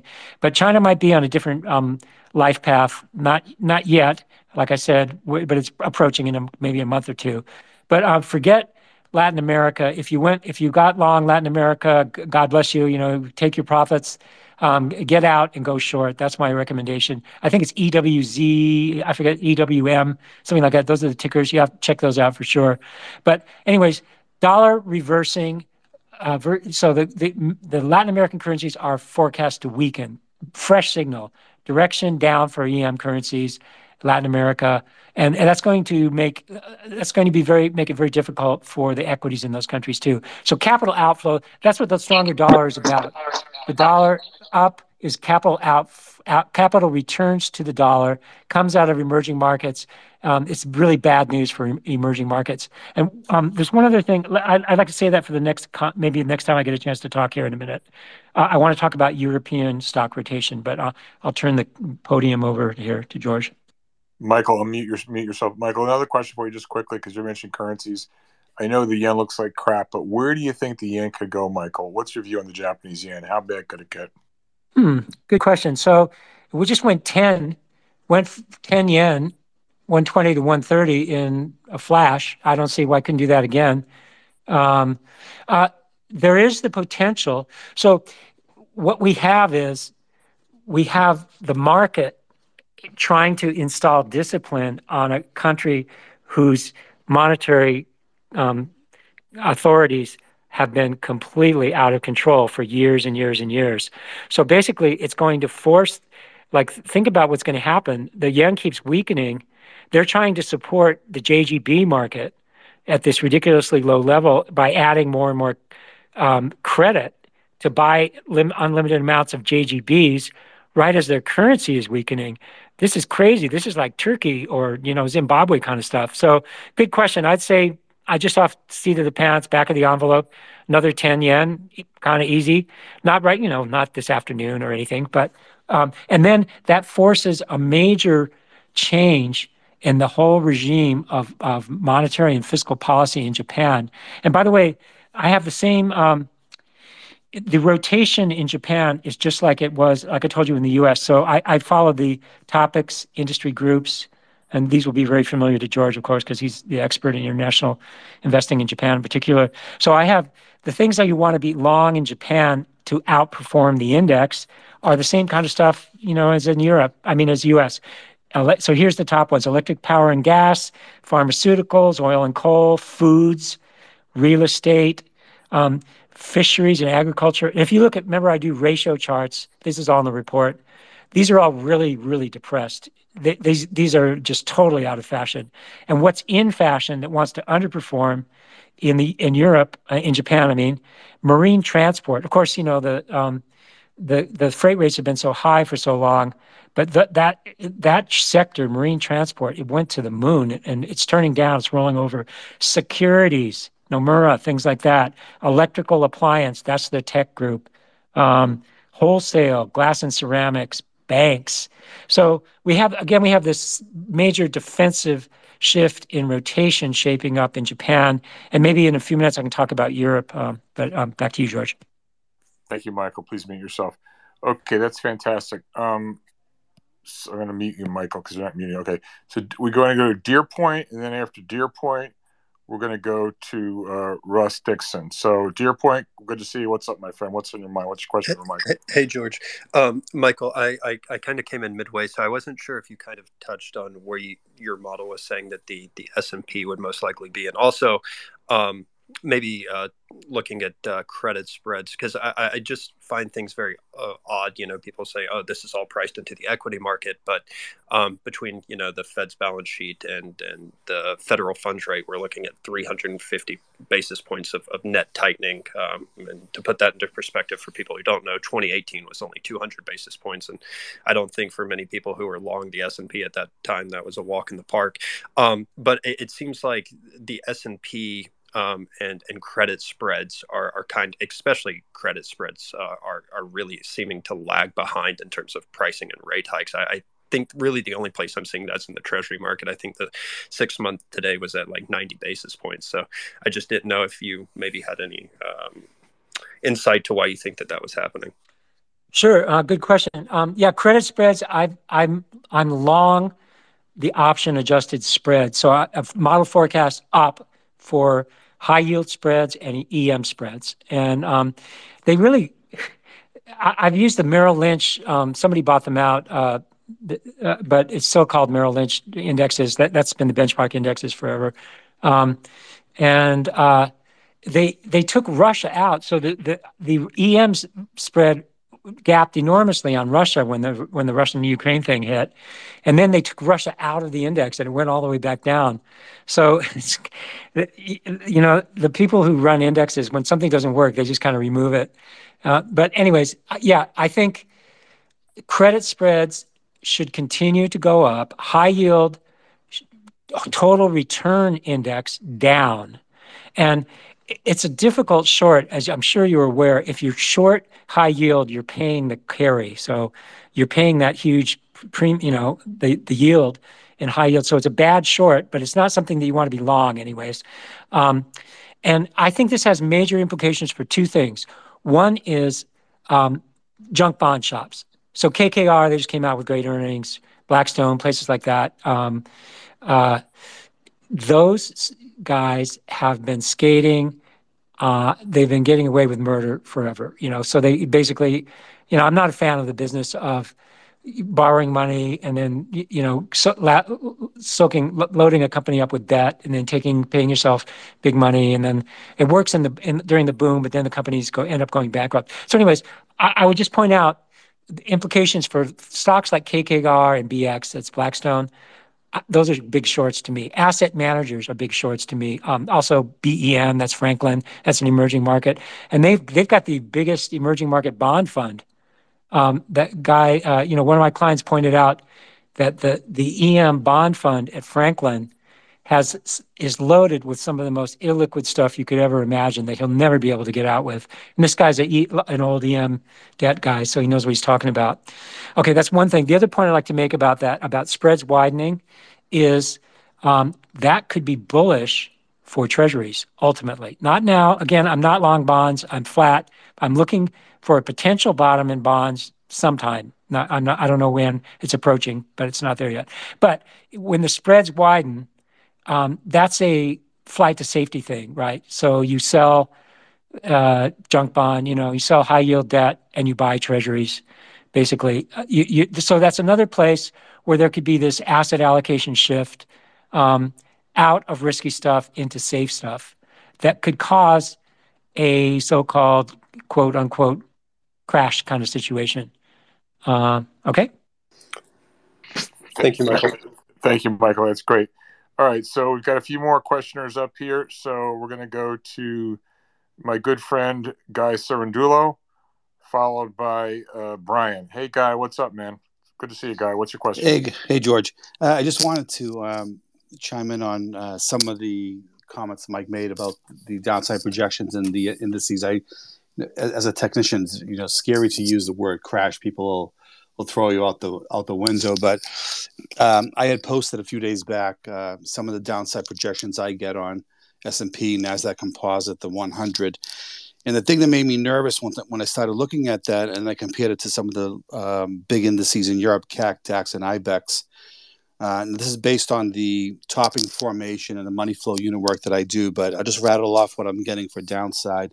I don't know how we're going to get there. Uh, you know, you could you could be down 30% in in two days or it could be two months or you know six months. But basically s&p from peak the, the most recent peak uh, downside 37% the nasdaq composite there's a projection of 30%, and then I think a final at minus 45, NDX 36 and a half, CAC 34, DAX 33.75.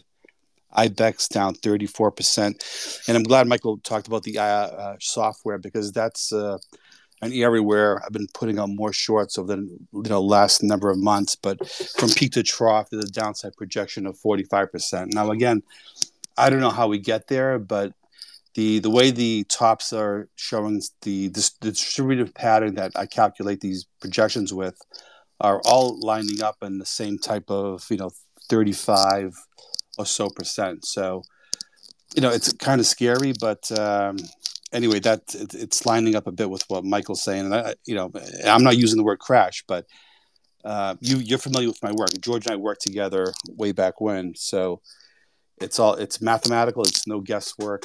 Um, so anyway, I just want to share what I'm seeing. And then on the TLT, just as a as an aside, there's um, downside projection to the 96, 99 area and we're about one 118. So that's the first area I will look at for a potential bottom. So anyway, just wanted to share that. Hope it helps.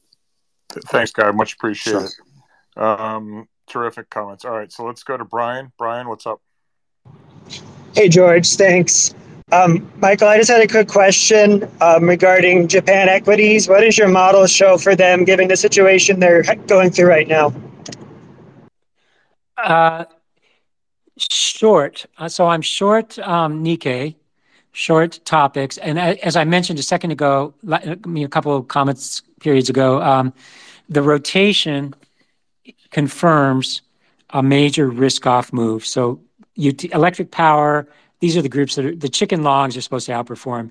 And nobody likes these things, right? So I, it's not like they're going to go up, but they're probably going to go down. There'll be a rotation out of out of tra- marine transport, that's shipping and securities and things like that, into defensive stuff, just like here, electric power and gas, pharmaceuticals, oil and coal, foods.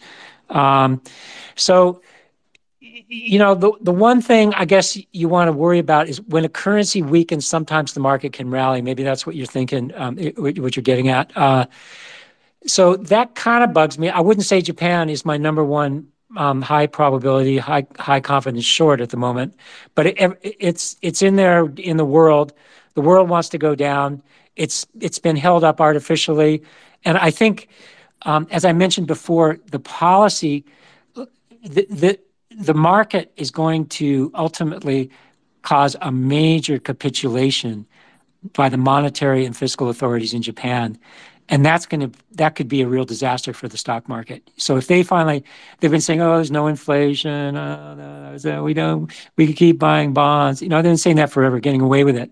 Now the currency is crashing. I mean, that is like down to you know this that's as close to a currency crash to get a 10% move in short amount of few weeks. That's as close to a crash as you can get in the currency market in a major currency market. That's kind of unheard of.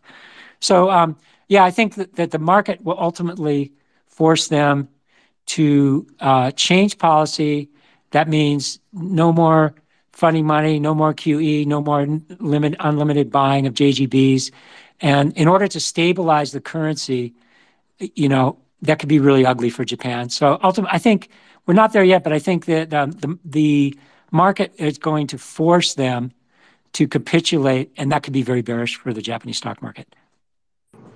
Thanks, Michael. Thanks for that. Appreciate it. All right, now let's go to um, we have um, let's see here. We have I'm not gonna pronounce this right. Sourire Japon. Uh, Sourire, the floor is yours. What's up? Uh, hello, thank you very much for doing this spaces. It's really invaluable, invaluable for us. And I have three questions. One, I heard uh, real estate is it really bullish at this level? Uh, sir sir sir i'm sorry that question is not for this room. Uh, what, what are your other questions oh, quickly please? Because okay. michael, other, michael is not doing real estate. What are your other questions please? Okay the other one is uh, silver versus gold in yeah. case it will have a major stagflation. Okay um, so, yeah, silver, the, versus, yeah, silver versus gold and what's your third question please? And the third question is very difficult. I'm hearing um, prognosis that this bear market can be might be as long as 10 years a typical bear market is uh, 11, 18 months. What would be your prognosis? How long can it last? That's all. Thank I you. All right. Th- thank you. Thank you. So, Michael, two questions: the gold silver ratio, and And not just stay stay muted, Michael. The gold silver ratio, and then also not just the depth, but possible duration, length of this bear market. Actually, it's a very interesting question because one of my hot buttons has been, you know, we've been in this uh, hyper speed market where we never, you know, everything's done quickly. We get a correction, it's over, back, yada yada. Okay, we haven't really had a proper bear market. Um, something which is you know drag out sandpaper, drip by you know drip drip drip type of bear market. So two questions: What do you think about the silver gold ratio, and what about the potential for a long, drawn out bear market, which just grinds everybody into the ground? Okay, um, so silver, gold, um, I have no opinion right now. So the market, remember, gives direction, which can be up, down, or neutral. So right now it's neutral. I just don't know silver versus gold. Um, they both have long-term upward forecasts, and silver has been really smashed the last few weeks on not much of a reason. Oh, by the way, there's something I should mention, just uh, as a slight digression here. I, I just changed on base metals. The, uh, so intermediate term, um, base metals, you know, zinc, copper, uh, nickel, tin, uh, aluminum. Um, those have been longs in model longs for quite a while, very successful. You know, of course, there were shortages, you know, when the Russia thing hit. Um, and uh, I think that base metals are topping. Um, and so this gets, I, I really should have emphasized this before now. Um, I think we we are headed. If you notice, the ISM manufacturing index was down like three or four points. It was announced yesterday. Um, the the uh, the uh, the S and P 500. If you overlay the S and P 500 and the ISM manufacturing index, it fits like a glove long term. So basically, what that tells you is the stocks go up and down based on the business cycle. And what I'm saying here is we are um, so right now the Fed's going to raise interest rates tomorrow by 50 basis points, probably right. And uh, all they care about is that inflation's so bad. Oh, it's the end of the world. I mean, that's what they should have been saying last year, right? Like 12 months ago. What were they saying?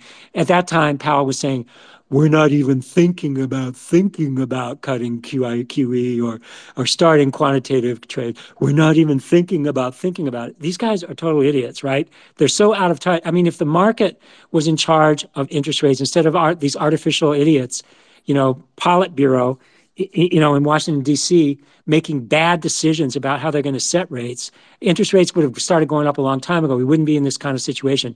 But um, back to the point. Um, I think we are closer to an approaching recession and business cycle downturn than most people perceive. And what that means is corporate earnings are going to decline, not just miss. So I think we're headed into a period of um, corporate downgrades. Co- companies announce, pre-announce, yeah, inflation's bad, but also our orders are starting not to be so great. I mean, we're not falling off a cliff in the economy yet, but it's close enough that I think the ISM index, I expect it to go below 50. Right now, I think it's 54, 55. I think we're going below 50, which is negative. That's recessionary levels, probably within the next two to three months. So what that means is a lot of the themes that are out there right now about buying cyclicals and inflation and stuff, I think it might, uh, you know, particularly with my, um, sorry, this is a digression from your exact question, but I, I, want, I forgot to put this in earlier. Um, base metals might be the first canary in the coal mine here. So um, they were bid up to the sky. Basically, wherever my view on commodities is I'm still mostly long. I still have mostly longs, but they're kind of stale longs. And to to whatever extent commodities are up based on speculation, wh- where there are um, speculative longs, I think those could be vulnerable. And um, so base metals f- could be topping right here. So I, I I just went this week from long to short on copper, aluminum, things like that. Um, and uh, and and what that means is the economy is we're not there. You know, it's not like tomorrow we're going to go we're going into a recession, but sometime soon in the next few months, the signs are going to start dribbling in, and the world is going to be going into a downturn at the same time as inflation is really high and central banks are raising interest rates. And George, like you said, like what if that's not a recipe for a long-term bear market? I don't know what is. You know, it's just like they're going to be the, tightening credit at exactly the wrong time, right as the economy's weaken. And they won't have any choice. You know, they kind of backed themselves into a corner because they missed it. So, you know, they were able to cut rates um, going into the COVID crisis, right? So, if you remember the Fed dot plots before COVID, that would be uh, um, 2020. So, 2019, the Fed dot plots showed rising interest rates forever, right? Before COVID hit. Then all of a sudden, boom, that was completely wrong. They threw that out out the window. And then all of a sudden they're cutting rates like crazy because the world's slowing down because of COVID and lockdowns. So um, they had room to cut rates. Right now, nobody's got room to cut rates, right? They're still at zero. All they've done is raised rates by 25 basis points so far, right? So this this is a real bad equation. The Fed's really backed themselves into a corner, and um, so I, not only will we have we will still have lingering inflation. I don't expect inflation to fall to collapse yet, but we got the early signs of things slowing down. And so at the same time, they'll be raising rates because they didn't raise them before. They so they can raise them so they can cut them when the economy weakens. But in order to get them to a level where they have to cut rates, they're going to have to raise, you know, at 25 basis points where we are now. Stop, it's like nothing. stop, stop, stop. I'm laughing listening to you. It's like they gotta raise them so they can cut them. I get it, Michael. They are so screwed up; it's impossible. Um, all right, so let's, let's take a couple more questions and we'll wrap this thing up. So we're gonna go to Jackson and then Newton. Jackson, what's up, my friend? Jackson, please unmute George. I'm going to come right back. I'm sorry, I'm wrapping a call. All right, no worries. Hey, hey, Newton, what's up? You got a question? Yeah, mine was very much in line with what uh, Michael was just talking about. Go Bears, by the way. That's Cal Golden Bears. And um, so, how how possibly do you see the energy stocks bouncing back if the materials, if the industrial metal stocks are, are turning over? Since they're most of them, like you, you kind of Hold, hold on, mentioned, Newton. Let me inter- let me interrupt. Let me interrupt. Bouncing back, I think Michael's saying like it's kind of late. Like I don't want to put words in Michael's mouth, but like this is not a good entry point for energy stocks. I mean, he's got it. I mean, I'll let him elaborate, but he's been bullish energy for a long while. So this is really, it's a very late signal, and, and so I'm gonna I'm gonna No, no, I, I heard him say that he was, yeah, that there was going to be a pause in it. So my question was, can they, can the energy stocks sort of disentangle from the material stocks or the industrial metal stocks and reassume some some strength after okay. the next That, that, that, five that, to that's six fair. weeks? That, that's fair. Mike, you got the question? What do you, What do do you you- think energy stocks energy upside, Mike? Yeah. Um, okay. So um, I- I've got a conflict in the different time frames. So this is one of the things when the long-term signal using monthly data up still outperformed for energy sector S&P. Um, intermediate term, it's really, really late. Okay. So um, I wouldn't be surprised. I, haven't removed them from my outperform list. They're still top 10, but at the bottom now of the, list now. They were at the top until last couple of weeks.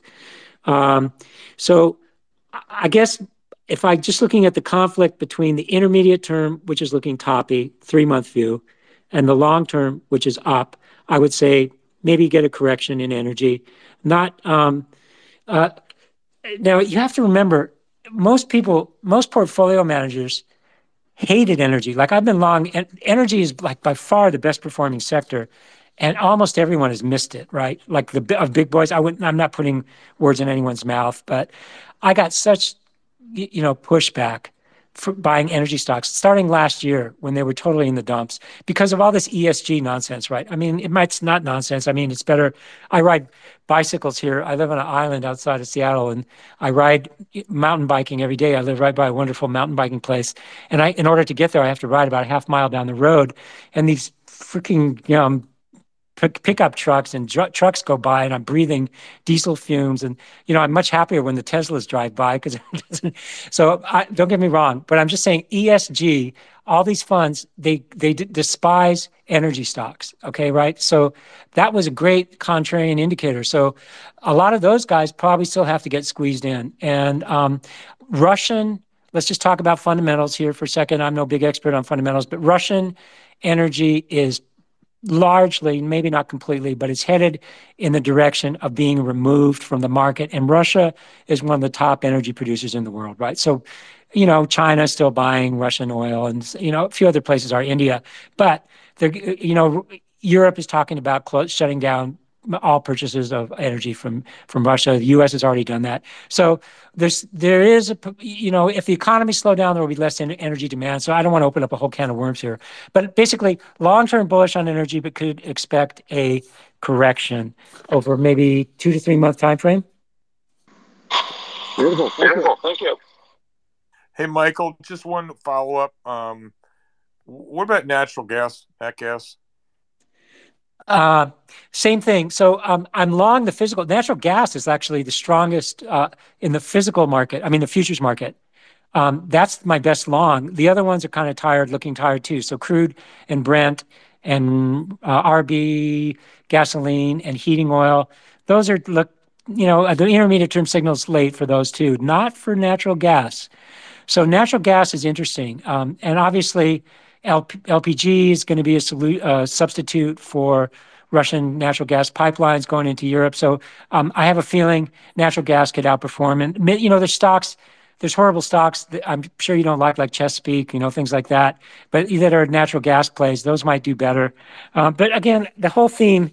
I've been long. I've been long and overweight energy stocks for many moons now, and um, it's I, I you know things can always go on longer than you thought, and um, the when sentiment changes, people can get squeezed in at the end. So it's not like I, don't get me wrong. I am not forecasting a collapse in energy prices or energy stocks, but um, I just say it's been so successful for so long. The gains are built in there that I think the oh so what changed my mind on this by the way this last weekend so I run remember I run everything relative ratios to other things so what's happening is the defensive stuff things like Staples, that's XLP. When I run that relative to XLE, so Staples relative to energy is turning up. Same thing for utilities, healthcare, real estate.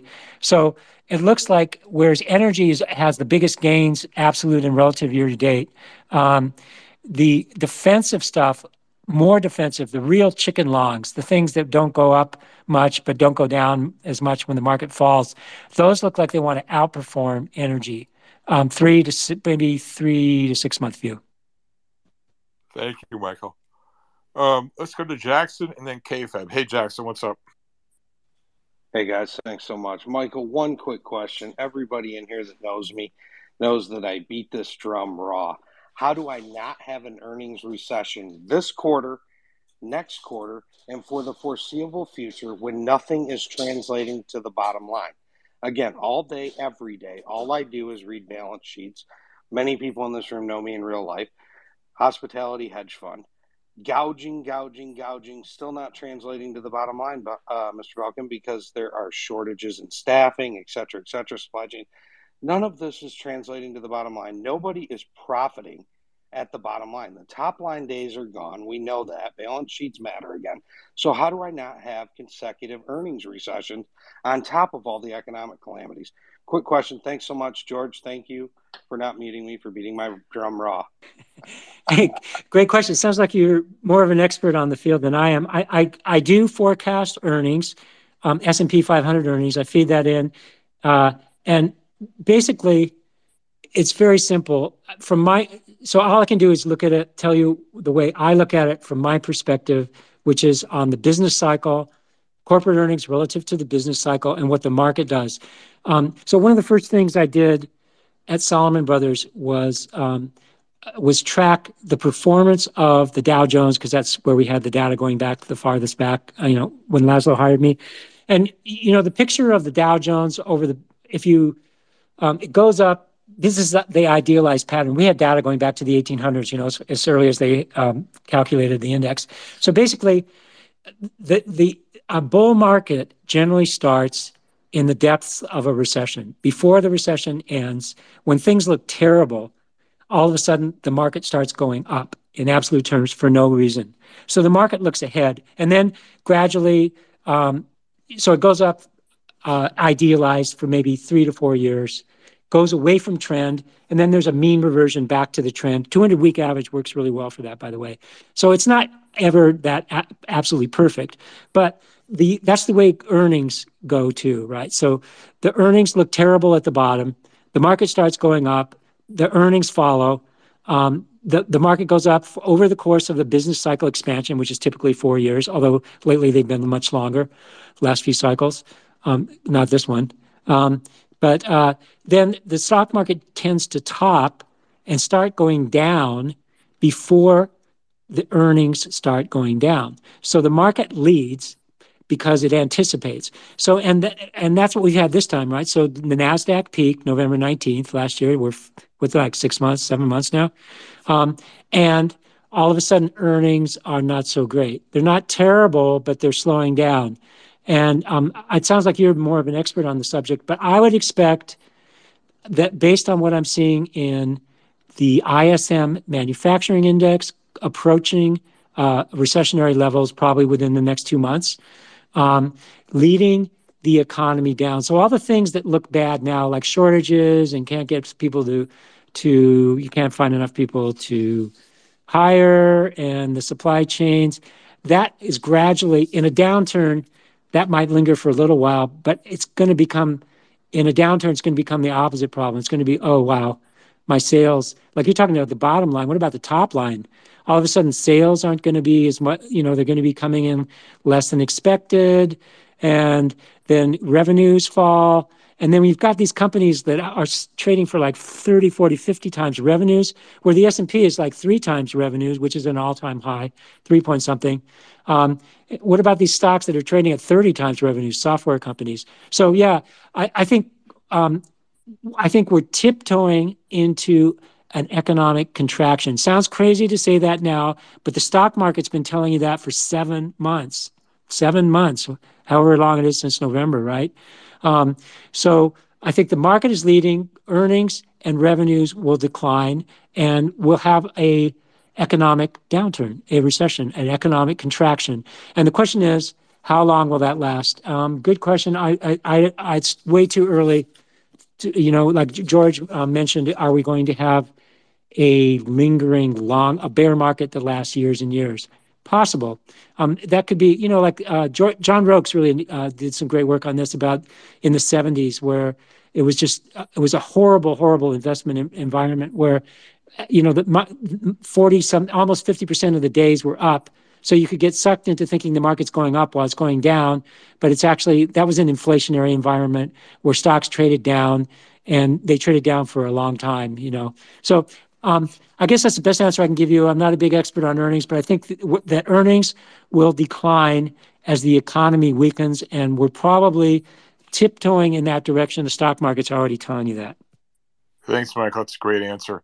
Um, let's go to KFAB. Hey, my friend KFAB, how are you? What's going on, KFAB?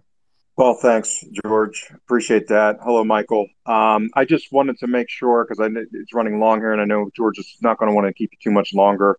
You, you mentioned uh, something within uh, rotation in Europe or some interesting new tidbits. So, if you could expand upon that, I'd be really curious. Thank you. Oh, great! Thanks for asking. Yeah, I, I was afraid I wouldn't get to that, get get to it. Okay, so I, I also follow uh, very closely and um, the uh, Euro stocks super sectors, and I drill down to the stocks within the sectors, and um, so what what I'm seeing there is very similar to what's happening in the U.S. So the top outperform prospects currently in the sectors as of this week, yesterday's report, food and beverages, telecom, utilities, oil and gas. Oil and gas, I'm doing these in ranked order. Oil and gas was number one. It's now fallen down to number four. Healthcare, chemicals. There's a few cyclicals, a few basic resources, but they're at the bottom of the list. Real estate and a few gold stocks. What's supposed to underperform? Banks. European banks look terrible. Commerzbank, Deutsche Bank, they're just breaking down. So these are shorts to me. Um, uh, my apologies if any of these guys are listening on the Twitter space, Deutsche Bank strategists. but um, the, I'm telling people to short these things. Commerzbank, Deutsche Bank, CaixaBank, Unicredit. Um, they, by the way, if you look at these, they cra- they they had a major decline when the Russian thing hit. Then they bounced big time and they're just rolling over again. So this is to me is a great entry point for shorts on European banks. After that, um, autos. So you know, Germany is just basically one big automotive production facility, right? You know, all the they have the you know, Stellantis, Volkswagen, Renault. I mean, that's French. BMW, Daimler Truck, etc. All these, and all their suppliers and everything these stocks look terrible to me. They and they're really overowned. So I get the sense that, you know, one thing I've learned: the rotation. What makes stuff goes down is that people are way overweight this stuff, and all of a sudden, someone Goldman or someone finally says, "Oh, we're downgrading Stellantis, or we're downgrading Volkswagen," and the the the slow moving sheep portfolio managers say, "Bah." You know, oh, it's time to sell and all of a sudden Volkswagen starts going down. So I think that's where we're sitting. I think uh, car makers are, are, are short technology. Now there's not as many big. There's no like uh, Fang equivalent. There's a few, you know, Infineon things like that in Europe. But um, I have these stocks like Besi, that's uh, semiconductor, Alten, French software, Nordic Semi, Softcat, Ericsson, Logitech. Infineon, ST, Micro, these things, a lot of these are overowned, big downside. I think these are great shorts. So, by the way, I, I have shorts. The model gives short ideas. They're really non consensus shorts. Like here I am telling people to short the stocks that most people are overweight long. So, I, am you know, I'm sort of a contrarian. I have short ideas, but they're really non-consensus for the most part. And also, industrials look really bad. So this reinforces the idea that the world's headed into a recession. So I have the industrial goods and services sector as a major fresh underperformed sector in Europe. That's Sandvik, Volvo, Rolls-Royce, Maersk. So Maersk, again, it's like um, the shipping company in Japan which these stocks went to the moon and now they're rolling over. Um, so that's a sign, symptom of the world slowing down, right? Shipping, not so much demand for shipping, rates start falling, not so many shipping containers going back and forth anymore. Uh, Thyssen, Deutsche Post, Ferguson, uh, retail. The retail stocks have been destroyed in Europe, but there's still like further to go. B and M, Kering, things like that.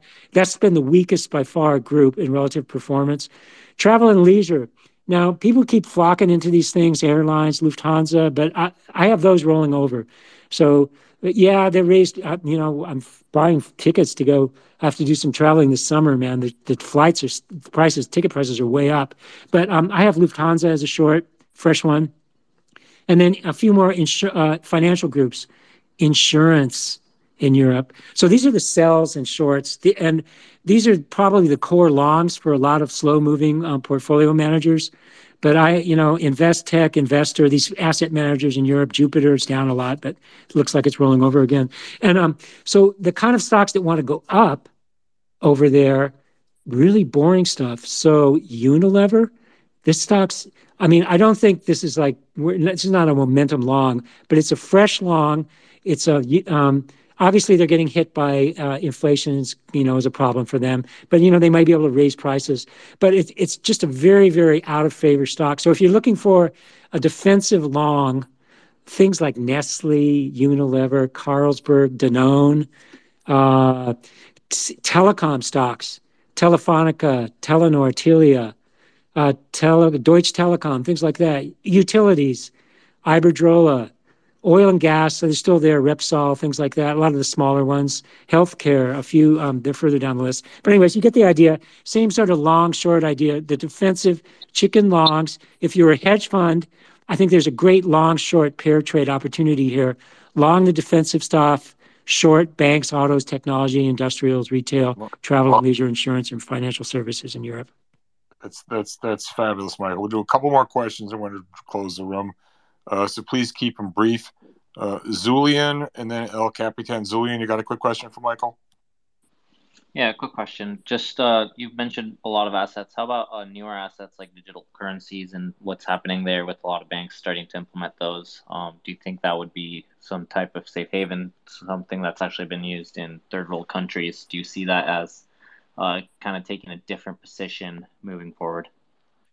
Okay, crypto, right? That's I think that was the question. Yeah.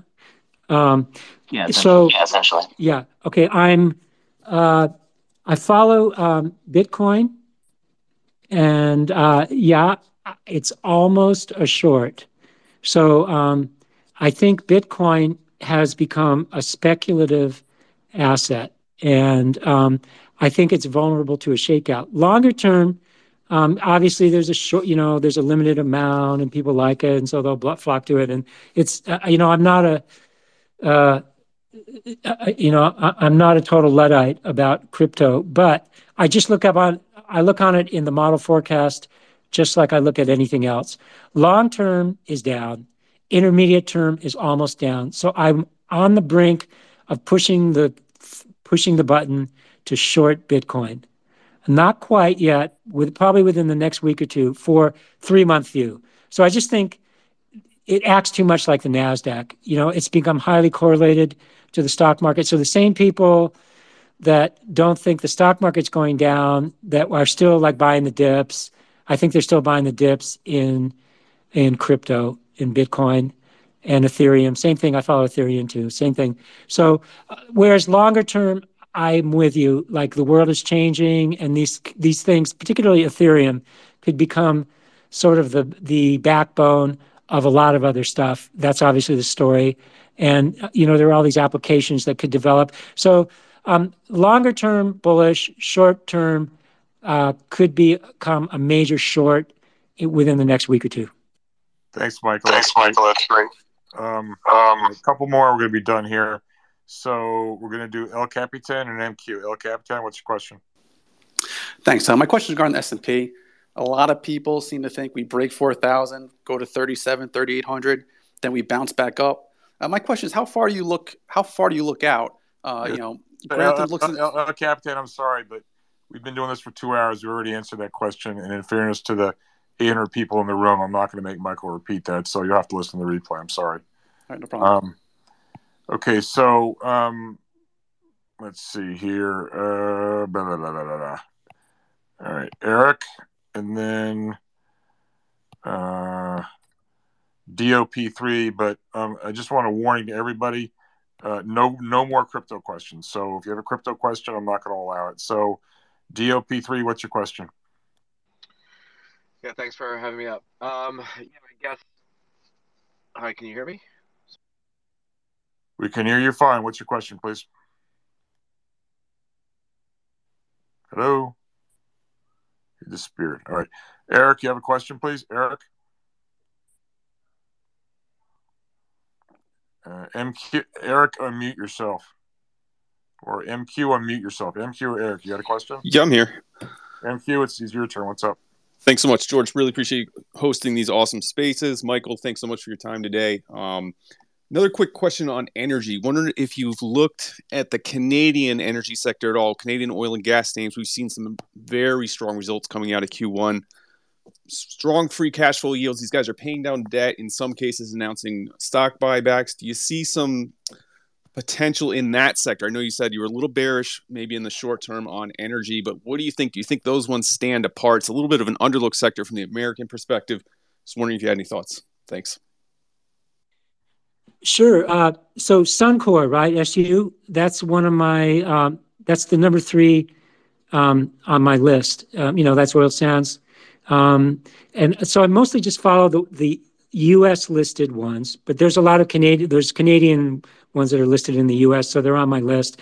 But um, same general view. Like it's just late. You know, like big things can happen at the end of moves, but uh, having been in this thing again, I, I've been pushing energy stocks, you know, you know, before they were popular, and I've, been getting the pushback for so long, and now finally people are are piling in, and I'm saying like, hello, where have you been? So I just think it's kind of a stale theme. Um, and it could be just from a price perspective. Uh, now I'm talking with you're talking to somebody who this is on my top 10 buy list still. Okay. But it's more of a hold than a buy. But um, I just say the energy pipelines look better to me. They, they just look, they're more defensive. Um, they have a higher dividend yield, 8% AMLP. That's the um, energy MLP. If so, that that's all I can say is if you're into energy, the one thing I'd recommend at this point is pipelines, um, high yielding AMLP. That's an ETF, and uh, other than that, they're holds. I would rather like hold them, look to maybe look for a shakeout, maybe look to get back in um, if you do get out after a few months. Thanks so much. All right, so Michael, um, this has been great. So again, um, just to re-summarize, Michael uh, Belkin is the uh, proprietor of the Belkin Report. He's been absolutely on fire. I can't think of another analyst who's had a better call than Michael.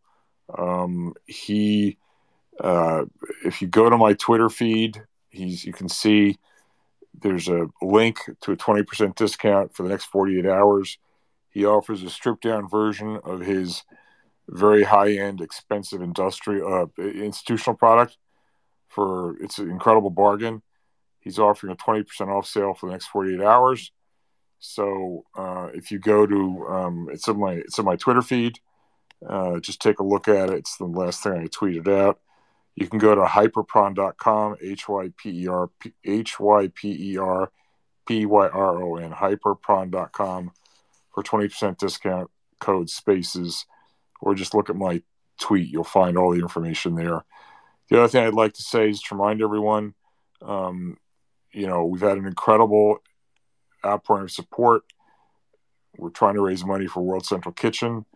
Um, you know, we've gone from nothing to, oh my gosh, uh, 100 and 103,000. Um, and we're actually at a 123,000, uh, 25,000 because we've had a very, very generous leadership matching pledge by uh, Alexander. He's in the second row. I see he snuck into the room recently. He's a real inspiration for us all. He came into the room on Saturday and lit up the place and really inspired others to give generously. This is a community. We're all helping each other.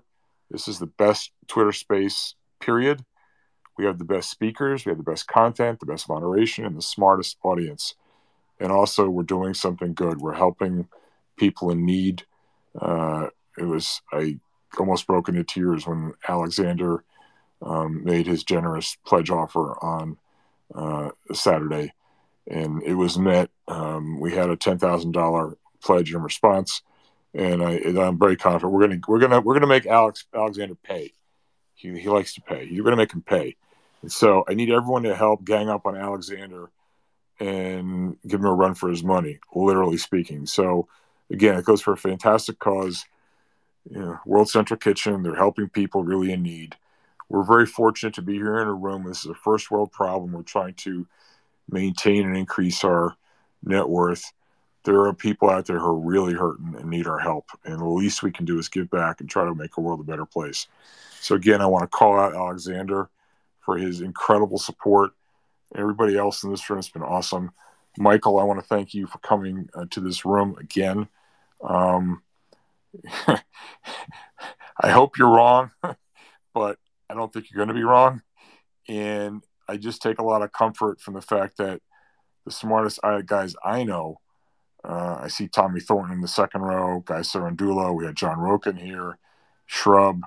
I mean, we're all kind of saying the same thing. Maybe we're going to be wrong, but I don't think it's a group thing because this is the real distinct minority. So, um, again, I salute you, Michael. Thank you for so much for coming to the room again. I hope you'll come back. And again, everybody, Michael's offering a special uh, discount, uh, 20% off for the next two days. Go to go to my Twitter feed for, and you'll see the link to hyperpyron.com or go to at hyperpyron. The uh, uh BR2 report is a stripped down version of the very expensive uh, high institutional product, and it's an incredible bargain. So I can't, I would, I, I read the report every week. I, I, can't urge you strongly enough to do likewise. So again, I want to thank everybody for coming to the room tonight. It's been awesome. We'll do it again tomorrow. By the way, um, just so everyone knows, Peter Atwater, Peter Atwater, who's a professor of behavioral economics at William and Mary, he's going to be speaking in our room at four o'clock. You really need to hear this guy. He's unbelievable if you haven't heard him before. He basically um, helps explain why people do dumb things with their money. So, like, why are people buying, you know, mortgages or taking out mortgage in the in the in, in, in, in the meta space or whatever the hell it is? Like, why do people do AMC ape type stuff? And basically, when they when they, they feel they're they're they're outside the system, they're outside looking in, and they have no no shot, and they've got this sort of dystopian view of the world, sort of fatalistic view of the world. They start to do crazy stuff, and so I've heard Peter speak before. He's really a treat, um, and he, he he's able to meld the, the the practical with the financial with the theoretical. It's really really interesting. So please, four o'clock tomorrow, Peter Atwater. Again, Michael, thank you for um, coming to the space. Alexander, thank you for your leadership. Shrub, Guy, everybody. Wish everyone a good night, and we'll see you all tomorrow at four o'clock. Take care, everybody. Good night.